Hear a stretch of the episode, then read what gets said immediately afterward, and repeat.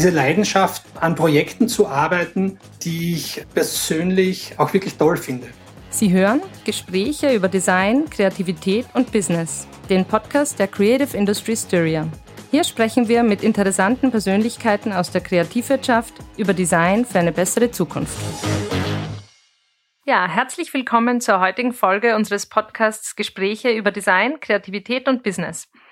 Ich bin Elisabeth Zelger von Creative Industry Styria und spreche heute mit Chris Riebenbauer über Marketing in der Musikbranche und vor allem über seinen spannenden Lebensweg. Ich freue mich sehr, dass du heute bei uns zu Gast bist, Chris.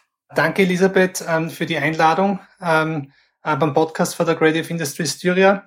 Ist für mich schon auch eine, äh, eine Ehre ähm, und, und, und freut mich natürlich, da ich ja Grazer bin und äh, euch ja schon lange kenne, heute auch bei eurem Podcast ähm, zu Gast zu sein. Gern. Du, ähm, Chris, du hast selbst in Graz als Musiker begonnen und hast Erfahrung in unterschiedlichen Aufgabenbereichen in der Musikbranche gesammelt, bevor du dann als Head of Global Music Marketing für Red Bull gearbeitet hast. Und vor ungefähr einem Jahr hast du dich jetzt mit deinem Beratungsunternehmen Brand and Culture Riebenbauer als Marketing-Experte in der Musikbranche selbstständig gemacht. Vielleicht kannst du uns einen etwas tieferen Einblick in deinen Werdegang geben. Wie hast du dich in der Musikwelt zurechtgefunden? Wie hast du da Fuß gefasst? Und ich finde es vor allem spannend, wie sich der Weg weg vom aktiven Musiker, obwohl ich glaube, du machst noch immer Musik, oder? Hin zum Marketing entwickelt hat. Also wie sich das mit der Zeit herauskristallisiert hat oder ob du einfach ein Interesse in diese Aspekte der Branche entwickelt hast? Gerne, Elisabeth. Ähm, ich versuche das ähm, auch äh, jetzt nicht zu ausufernd zu beantworten, weil ich ja auch weiß, dass unsere Zeit hier limitiert ist. Äh, da könnte ich nämlich sehr in die Tiefe gehen. Kurz umrissen, ähm, wie gesagt, ich bin in Graz aufgewachsen und äh, so Mitte der 90er war, war, war meine Jugend, wo ich auch angefangen habe, Musik zu machen.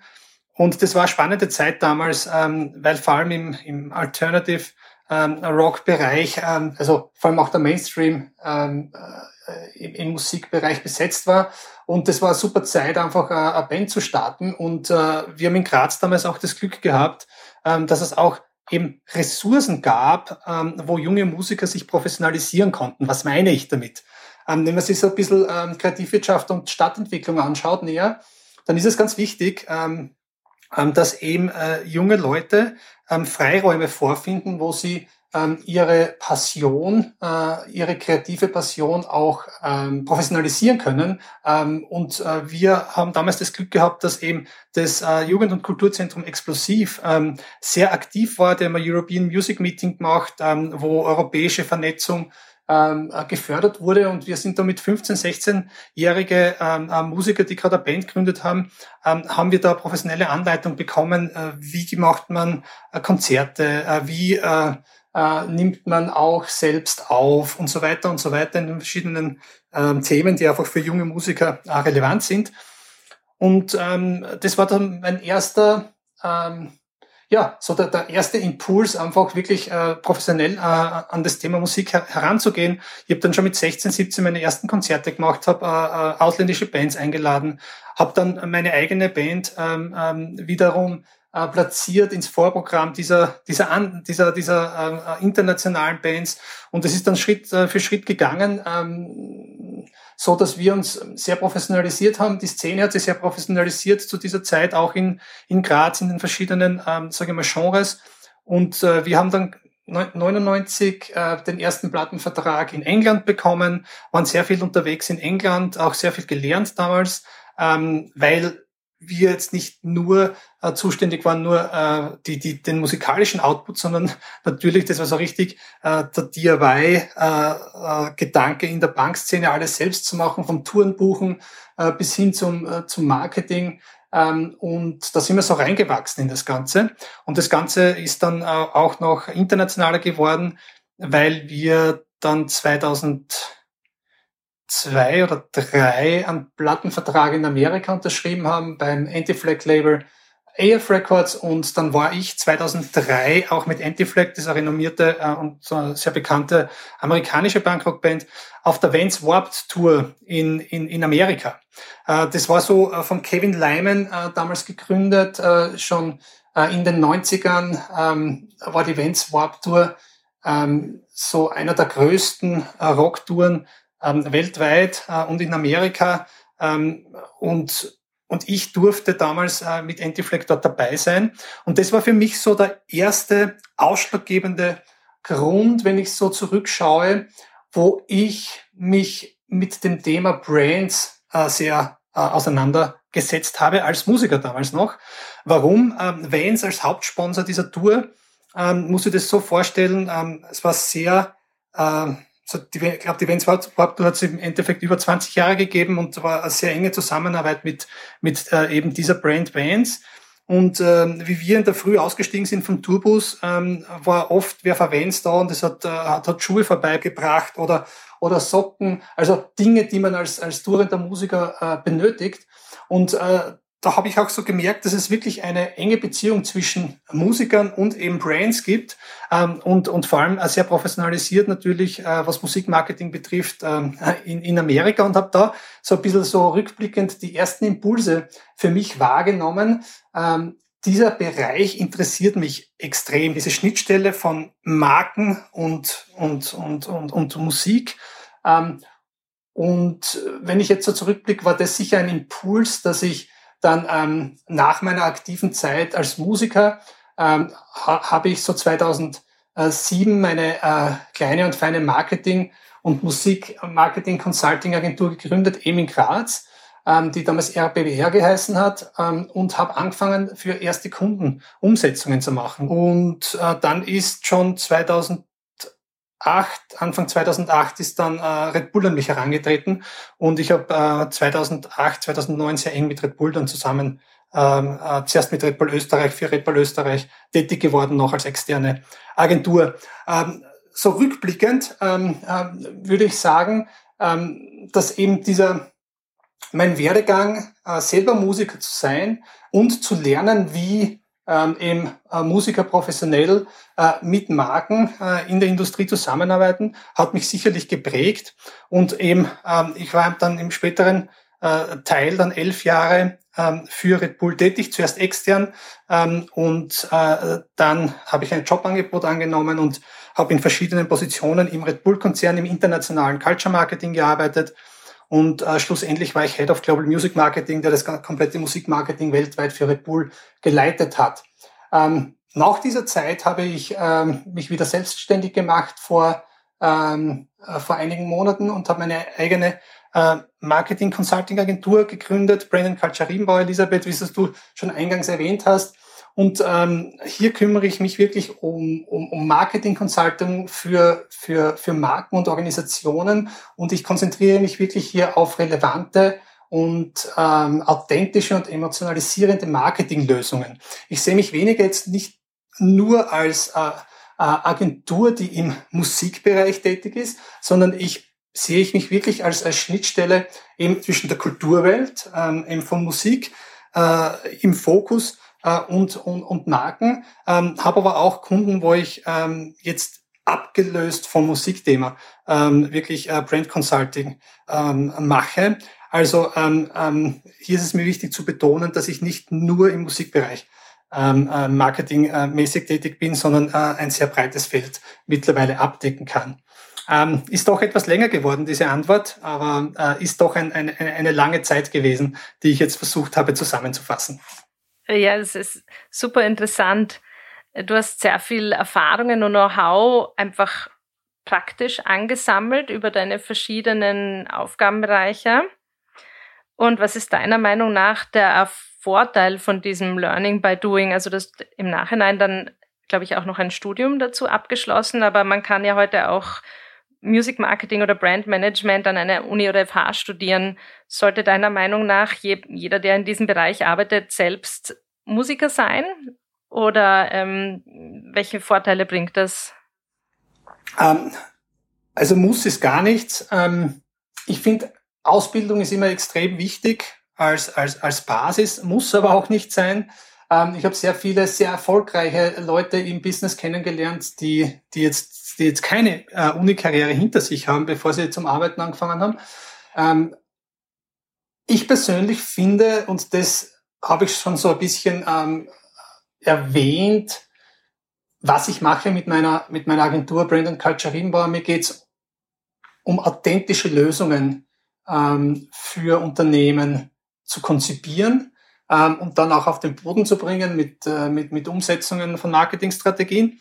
Aber eben dieses authentisch Sein ähm, ist natürlich auch wichtig, wenn du äh, im Servicebereich eben äh, im Rahmen einer Agentur arbeitest. Und da hilft es dir natürlich, wenn du ähm, diesen, diesen Weg äh, des, des Musikers auch gegangen bist, ähm, äh, wenn du eben in diesem, in diesem äh, Spannungsfeld zwischen Kreativität und Marken arbeitest, wo es im Endeffekt ja natürlich auch geht, ähm, äh, diverse ähm, Ziele zu erreichen für die Marke im Rahmen dieser Zusammenarbeit.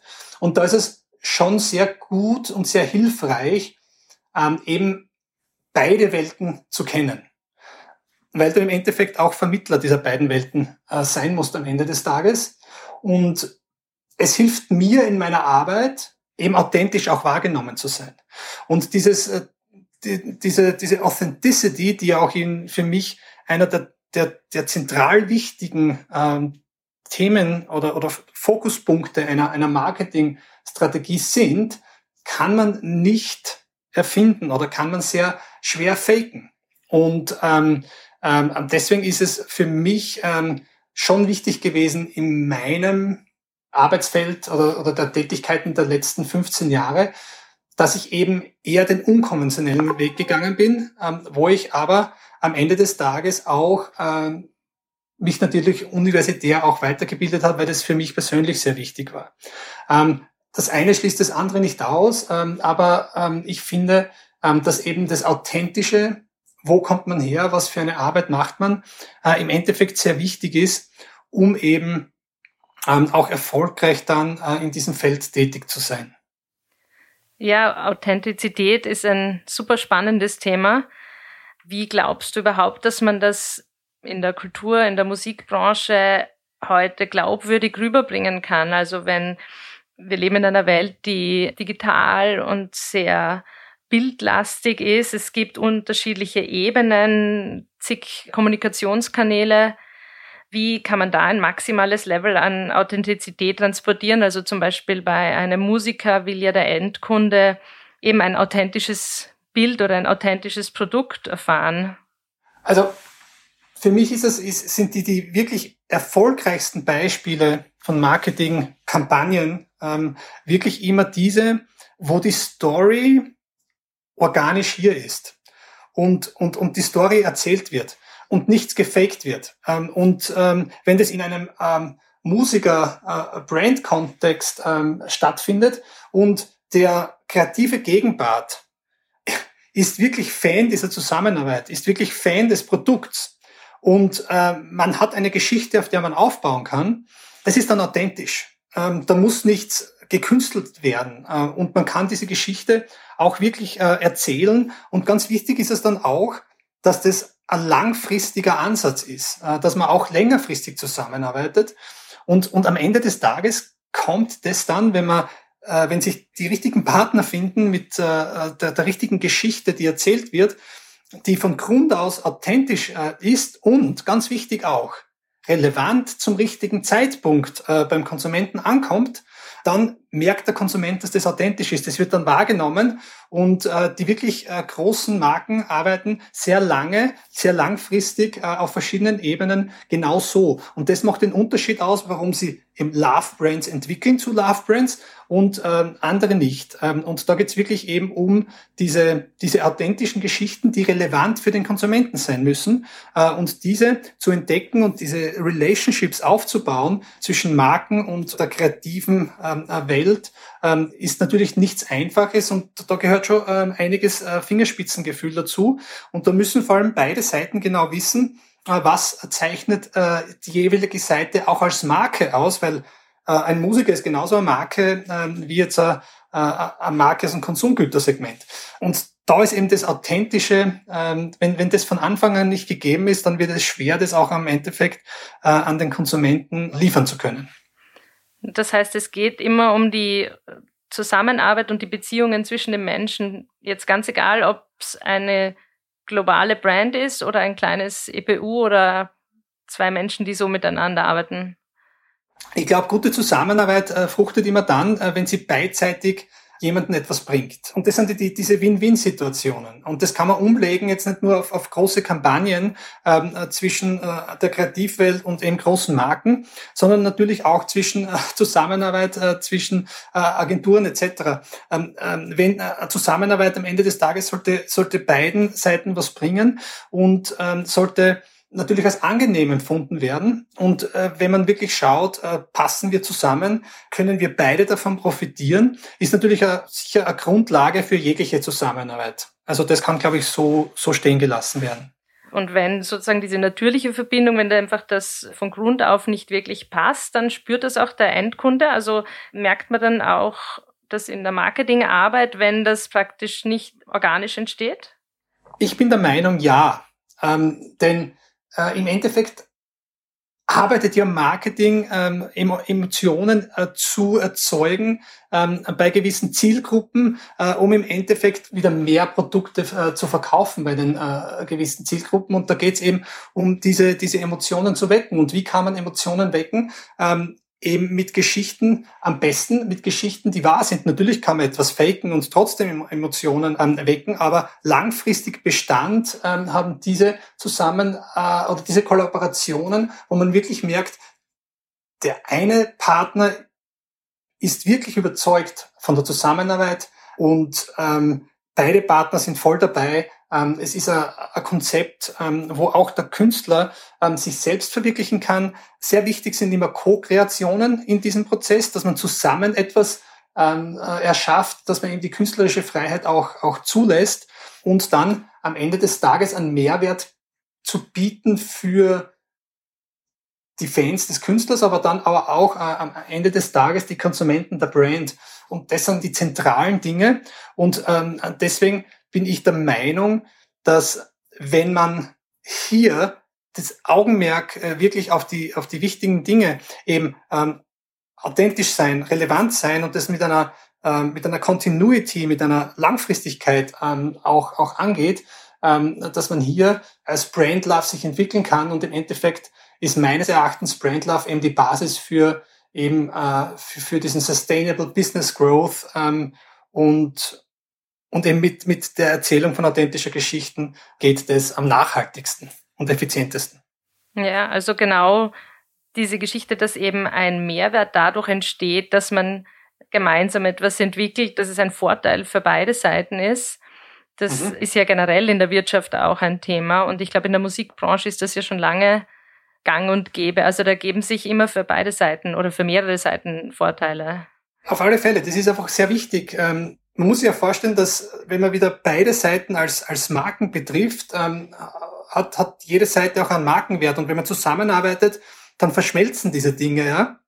Und äh, die eine Seite und die andere Seite kommen zusammen. Ähm, wenn dann etwas entsteht, was für, für beide Seiten äh, am Ende des Tages ein Win ist, kann auf der einen Seite eben diese Visibility sein, wenn wir wirklich schauen in diese Brand-Artist-Collaborations, ähm, wo es um globale, auch TV-Commercials geht, wo wirklich diese, diese, diese Visibility, diese Sichtbarkeit für einen Künstler ähm, global wirklich das möglich macht, wirklich in den Mainstream vorzustoßen, ist natürlich ein riesen, äh, äh, sage ich mal, Asset im, äh, auch im Marketingplan äh, eines äh, neuen Releases, wenn man da die richtige Brand Partnership ähm, auch integriert.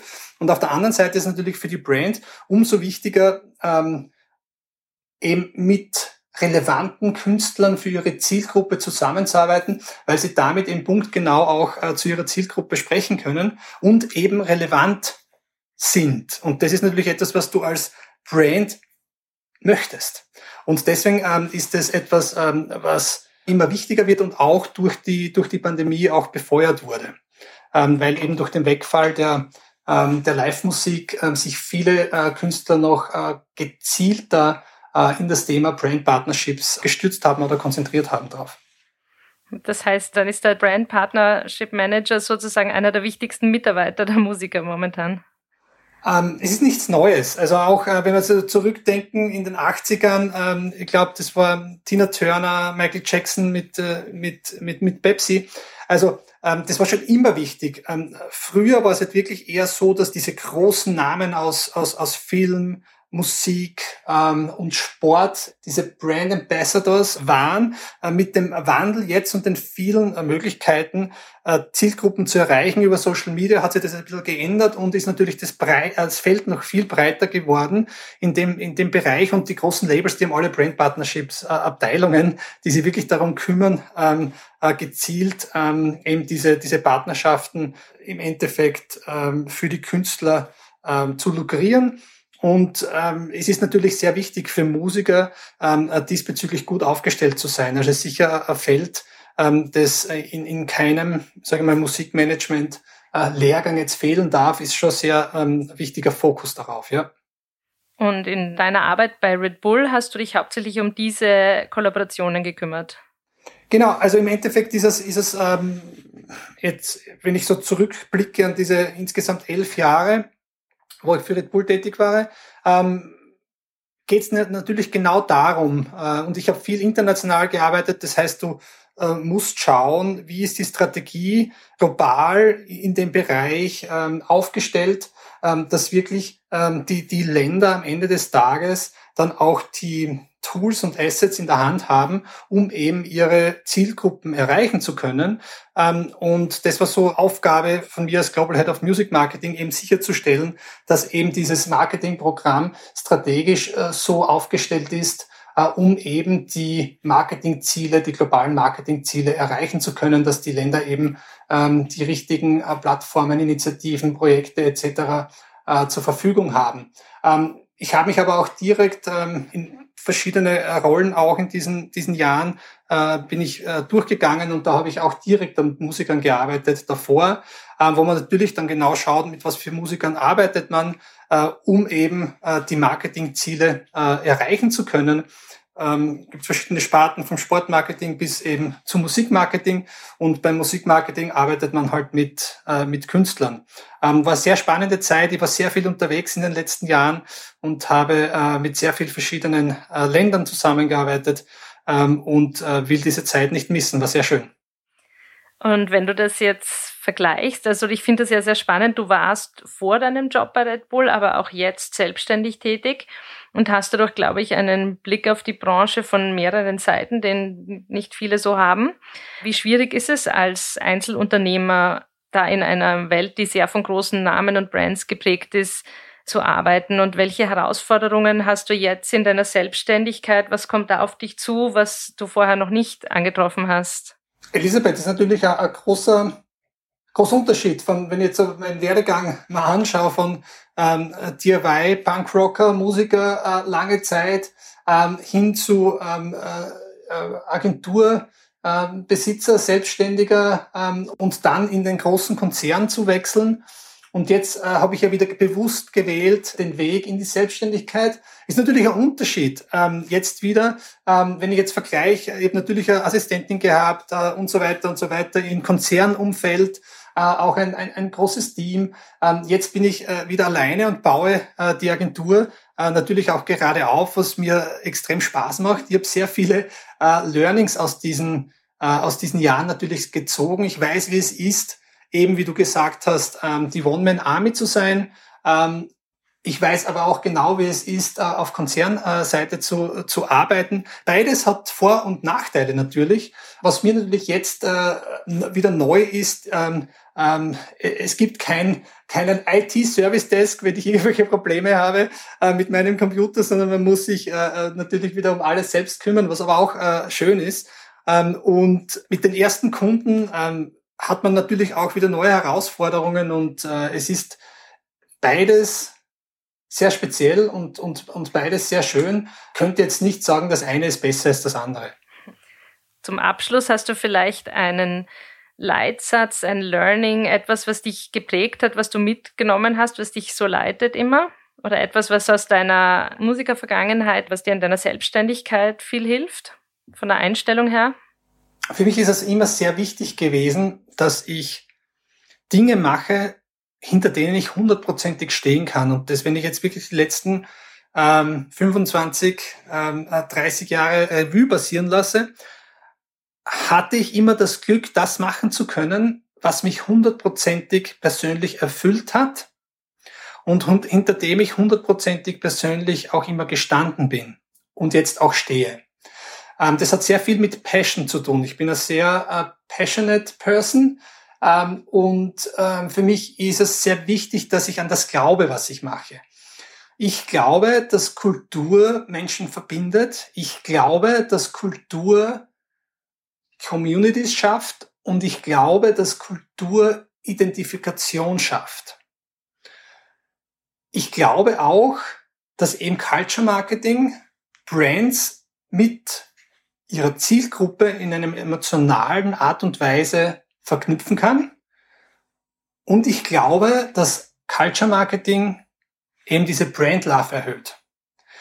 Und für mich ist Brand Love eben diese Basis für dieses Unternehmenswachstum. Und das ist der Glauben, der mich das machen lässt, was ich jetzt mache mit Brand und Culture Riebenbauer. Das ist ähm, etwas, was für mich sehr wichtig ist und ähm, das ist eben diese, diese Passion, die mich antreibt, seit ich ähm, 13 bin und äh, das erste Mal Nirvana Nevermind gehört hat, was so ein bisschen sie mein Leben verändert hat und ich beschlossen habe, eine eigene Band zu gründen und mein eigenes Ding durchzuziehen. Und das ist für mich nach wie vor auch als 42-Jähriger, nach all diesen äh, Abenteuern, die ich bis jetzt erleben konnte, auf musikalischer und beruflicher Ebene, noch immer der Hauptantrieb, den, der, der mich antreibt, eben diese Leidenschaft, äh, an Projekten zu arbeiten, ähm, die ich äh, persönlich auch wirklich toll finde. Und ähm, so zusammenzufassen ist es auch das, was mich antreibt. Ja, danke. Das ist ein sehr schöner, positiver, spannender Ansatz, dass das über die Leidenschaft so alles zusammenhängt. Ja, das würde ich einmal so stehen lassen und darf mich für das interessante Gespräch bedanken und wünsche dir weiterhin alles Gute mit Brand and Culture Riebenbauer und was sich sonst noch an zukünftigen Projekten ergibt. Ähm, vielen Dank, Elisabeth, und natürlich auch danke an die ähm, Creative Industry Styria, äh, an Eberhard und das ganze Team von euch und äh, schöne Grüße auch in meine ähm, alte Heimat Graz, ähm, äh, die ich natürlich auch äh, sehr oft vermisse. Ja, und wer noch mehr Details über Chris Riebenbauer erfahren will, der findet alle wichtigen Links in den Shownotes dieser Episode. Danke. Danke, Elisabeth. Sie hörten Gespräche über Design, Kreativität und Business, den Podcast der Creative Industry Styria.